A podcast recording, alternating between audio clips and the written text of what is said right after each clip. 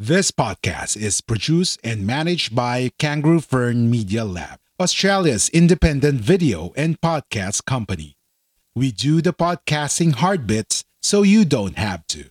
We make podcasts easy. Book a call at www.kangaroofern.com. www.kangaroofern.com. A Guerrilla Podcast Syndicate production. In this podcast, she will share the day to day activities of the Philippine president and the biggest Malacanang story for the week. Inside Malacanang, kasama si veteran journalist Marie Eileen Taliping. Magandang araw mga kaibigan, ito na naman po si Eileen Taliping para ihatid sa inyo ang mga naging kaganapan at mga naging aktibidad ni Pangulong Rodrigo Duterte sa loob ng isang linggo sa Malacanang. Katatapos lamang po ng State of the Nation Address o SONA ni Pangulong Rodrigo Duterte sa Batasang Pambansa at inilahad nito ang mga nagawa ng kanyang administrasyon sa nakalipas na isang taon at mga gagawin pa sa kanyang natitirang dalawang taon sa termino. Ito po ang ikalimang sona ng Pangulo at talaga namang inabangan ng buong bansa dahil minsan lamang sa isang taon ginagawa ito ng isang nakaupong presidente. Sa panimula po ng talumpati ni Pangulong Duterte ay inihayag agad nito ang malaking problema ng bansa sa COVID pandemic. Ang pinapangarap niya na kasaganaan ng Pilipinas at uh, pagbangon, pagbabago ng buhay at pag-unlad ng mga Pilipino ay naun siya dahil sa pag-atake ng coronavirus at lahat ng sektor ng lipunan ay nagdusa dahil po sa COVID-19. Pero sa kabila nito ay hindi naman anya dapat na mawala ng pag-asa ang mga Pilipino dahil tiwala po si Pangulong Duterte na, maka, na makakabangon ang bansa mula sa pandemya sa sandaling mayroon ng bakuna laban sa mabagsik na coronavirus. Pinasalamatan po at kinilala ni Pangulong Duterte ang kabayanihan at sakripisyo ng lahat ng frontliners. Ito po yung health workers, pulis, sundalo, gwardya, mga opisyal ng barangay, mga opisyal at tauhan ng IATF o ito yung Interagency Task Force for the Management of Emerging Infectious Diseases. Ito po yung um, policy making body na itinatag po ng uh, Malacanang para po sa mga ipinatutupad na mga polisiya sa paglaban sa coronavirus at uh, pati po ang mga opisyal din at tauhan ng National Task Force on COVID-19 dahil nga po sa patuloy na paglaban sa COVID-19, pati na rin ang Kongreso, yung mga mambabatas at mga senador dahil po sa pagpasa sa Bayanihan to Heal as One Act na nagbigay ng kapangyarihan sa Pangulo para aksyonan ang mga hamon na hatid ng crisis o krisis sa COVID pandemic. Dito po sa paglaban natin dito, marami pong health workers po ang uh, nasawi o nagbuwis ng buhay dahil nung mga unang araw po ay hindi pa talaga kompleto ang mga kagamitan ng Department of Health at marami po sa mga doktor at health workers po natin ang um, ang tawag ito, ang um, nahawa po ng uh, coronavirus at sila po ay um, pumanaw dito sa mundo. Bahagi po ng talumpati ng Pangulo kahapon ay agad na binanatan itong si Senador Franklin Drilon sa simula pa lamang ng talumpati dahil sa kabilaan niya ng pagsisikap ng ah, pamahalaan na labanan ang coronavirus ay sinamantala naman ito ng oposisyon para batikusin siya at idamay ang kanyang mga anak sa issue ng oligarch o mga oligarkiya mga oligarko na iniuugnay sa political dynasty. Tinawag po ni Pangulong Duterte na epokrito itong si Senator Drilon dahil sa pagtatanggol sa mga Lopezes. Ang, uh, kilala niyo naman ang mga Lopez, di ba? Sila yung may-ari ng nagsarang ABS-CBN kung saan ang sabi ng Pangulo ay naging biktima siya ng mga ito. Hindi rin po nagustuhan ni Pangulong Duterte ang hamon ng senador na ipatigil ang political dynasty sa bansa. Sinabi ng uh, presidente na kung gusto po ng senador na matigil ang political dynasty ay magpasa ito ng panukalang batas laban dito dahil ito i, dahil ang uh, mga mambabatas po gaya ng mga senador at kongresista po ang gumagawa ng batas. Ang presidente po kasi kapag meron ng naipasang batas ay pipirma na lamang ito, pipirmahan niya ito kung kung papasa o hindi at magiging ganap na batas na ito. Sinabi po kasi ni Senator De Leon na ang oligarch ay hindi lamang sa mga mayayaman. Mayroon din anyang oligarch na kumokontrol sa bansa sa pamamagitan ng mga nasa pwesto sa gobyerno na ang tinutukoy po niya ay mga anak ng presidente na nakapwesto sa gobyerno. It sila ay mga halal na opisyal po. Si Mayor Sara Duterte Carpio ay nahalal bilang alkalde ng Davao City. Vice Mayor naman po si Sebastian o mas kilala bilang Baste habang kongresista naman po si Paulo Duterte. So, yan po ang uh, pinagmulan ng uh, galit at ngit-ngit ni Pangulo sa kanyang sona kahapon. Like what you hear so far? Make sure you never miss a show by clicking the subscribe button now. This podcast is made possible by listeners like you. Thank you for your support. Now, back to the show. Isa pang malaking balita mula sa sona ng Pangulo ay ang banta nito sa dalawang mala- malaking uh, telecommunications company ito yung uh, Smart at Globe na binigyan ng ultimatum na hanggang December po ng taong ito, December 2020, para po ayusin ang kanilang serbisyo kung ayaw ng mga ito na mawala sa telecoms industry. Hindi po kasi natutuwa si Pangulong Duterte sa pangit na serbisyo ng Globe at Smart dahil ang internet service ay mabagal, singkupad ng pagong habang ang paggamit po ng mobile, mobile phone ay palpak tayo po ay nakakaranas din ito minsan putol-putol at halos hindi maintindihan kapag nagsasalita ang subscriber ng mga ito. Normal na po sa social media ang mga reklamo at uh, paghahayag ng ngit-ngit ng mga net- netizen sa pangit na internet service ng Smart at Globe. Subalit wala namang nangyayari kahit murahin at isumpa pa mga ito. Eh, kasama po ako doon sa mga nagre-reklamo minsan at dinadaan ko na lang po sa social media Halimbawa sa Twitter ko o kaya sa Facebook account ko dahil minsan po nagtatrabaho halimbawa na tayo po ay nasa lockdown ng mahigit apat na, apat na buwan na po nagtatrabaho tayo sa bahay work from home.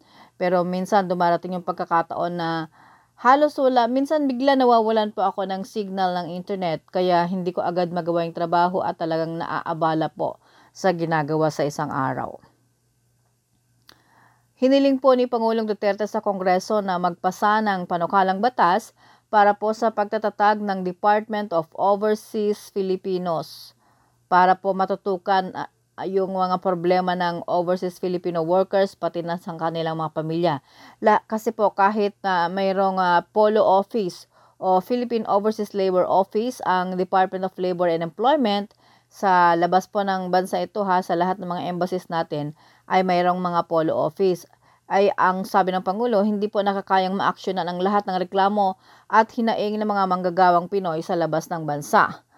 Malapit po kasi sa puso ng Pangulo ang mga OFW at ayaw na ayaw nitong nakakatang- nakakatanggap ng impormasyon na pinagmamalupitan ng mga ito lalo na sa Middle East.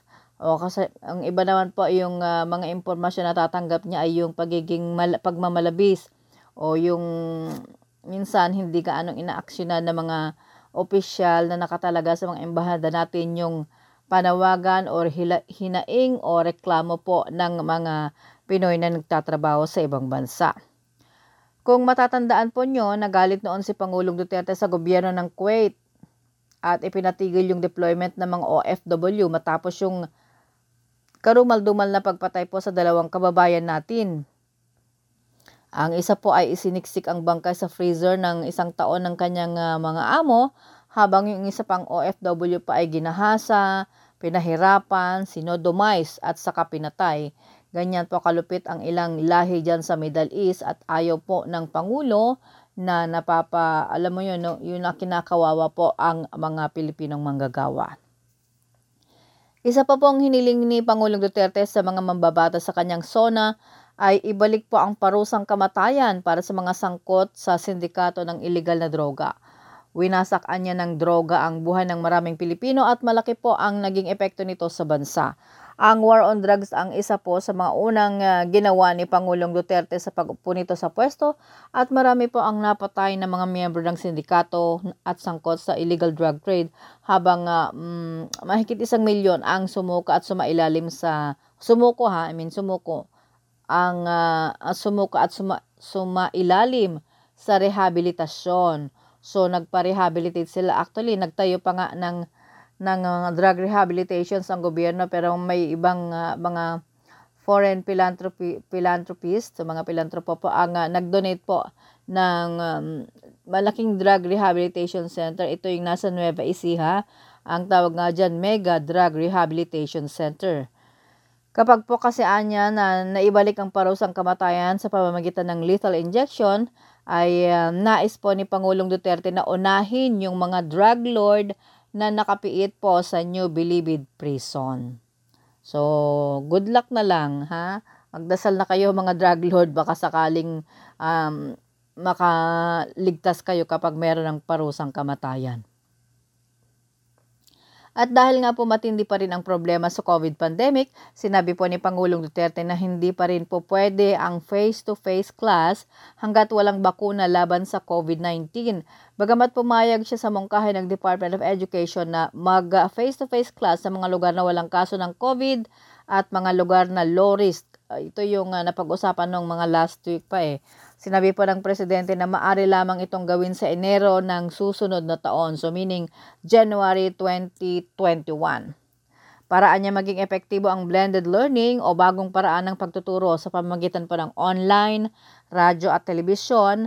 Sinabi po ni Pangulong Duterte na nais niyang gamitin ang TV frequency na nabawi ng gobyerno mula sa pribadong sektor para sa pagtuturo ng leksyon ng mga estudyante. Eh, alam niyo tong uh, itong TV frequency kung matatanda niyo kamakailan lamang po, di po ba? Hindi po nakakuha ng prangkisa ang uh, ABS-CBN. So, balik sa gobyerno yung kanilang frequency. Inatasan po ng Pangulo ang uh, Department of Justice, Department of uh, Education, Department of Budget and Management, at saka Department of Information and Communications Technology o DICT na bumalangkas po ng integrated program at implementation mechanisms para matiyak po na magagamit ng gusto ang mga TV frequencies para sa pag-aaral ng mga estudyante. Binigyang diin po ni Pangulong Duterte na sa nalalabing dalawang taon ng kanyang termino ha, ay magiging prioridad ang, go- ang uh, gobyerno sa paggamit ng airwaves. Ibig sabihin, uunahin muna gobyerno muna bago ang iba. So sa pamagitan ng paggamit ng airwaves, radyo man yan o telebisyon at ang sobraan niya ay yun ang ibibigay sa pribadong sektor. Ilan pa po sa highlights ng SONA ng Pangulo ay ang mga nagawa ng kanyang administrasyon gaya ng 9.2 ah, milyong Pilipinong nakatanggap po ng subsidiya o ito'y tulong pinansyal sa ilalim ng Unconditional Cash Transfer Program habang 4.3 ah, milyong mahihirap na pamilya po ang natulungan ng Pantawid pamilya program. Actually, natutulungan ito ng gobyerno kasi parang quarterly ito eh, itong 4-piece, yung Pantawid Pamilyang Pilipino program at yung uh, libreng edukasyon na patuloy pa rin pong uh, tinatamasa ng mga estudyante mula na nag, nag-aaral po sa mga pampublikong paaralan. Ito yung mga uh, ano ba to, yung SUCs, State Universities and Colleges. So kasama po yan sa mga highlights po ng Sola ng Pangulo. Ganon din yung Pantawid Pasada program para sa mga pampublikong tsuper at mas uh, pinaganda pang serbisyo ng health, healthcare system sa ilalim po ng Universal Health Healthcare Law. Nabubulol ako. Universal Healthcare Law at Malasakit Centers. So, yan po yung uh, mga naging tam- tampok po ng uh, SONA ng Pangulo at meron pa siyang ibang mga mga parang priority measures. Ito yung mga panukalang batas na gusto niyang isulong. It, ito yung para po sa pa, pakinabang ng maraming Pilipino. Nandyan yung, yung uh, Coco Levy Fund. Sabi ng Pangulo, dapat uh, magpasa ang uh, Kongreso ng panukalang batas para sa pagtatatag ng trust fund para po sa um, doon para doon sa Coco Levy Fund na magagamitin po ng mga coco farmers at uh, ng coco industry. Nandyan din po yung, uh, ah, may, ito mahalaga, importante, mahalaga na nga, importante, importante ito. Um, nais ng Pangulo na isulong po yung plant, plant, plant. Magtanim, magtanim, magtanim. Magtanim po ng punong kahoy, lahat ng mga halamang halaman na pwedeng mabuhay. Ito po ay para naman po um, panlaban natin sa climate change. Kasi, di ba, at di ba, maraming mga nangyayaring mga sakuna dahil yung halimbawa yung kabundukan nakakalbo na. Wala na mga puno. So, ang gusto ng pangulo ang uh, magtanim ang mga Pilipino kahit isang tao, isang isang puno lang itanim para po uh, mag, makatulong pa ito sa pag uh, papatatag po sa ating kalikasan. So, iyan po ang ilan lamang sa mga naging tampok na kaganapan sa Malacanang sa nagdaang linggo. Abangan po ang iba pang magiging aktibidad ni Pangulong Duterte sa mga susunod pang mga araw. At bago po ako magtapos, please i-like, share at mag-subscribe po kayo sa www.guerrillapodcast.com.ph para po sa mga susunod na episodes natin. Magandang araw po sa inyong lahat. Please stay safe. God bless sa lahat kahit nakakaranas pa rin ang buong mundo sa epekto po ng COVID pandemic. Laban lang po tayo.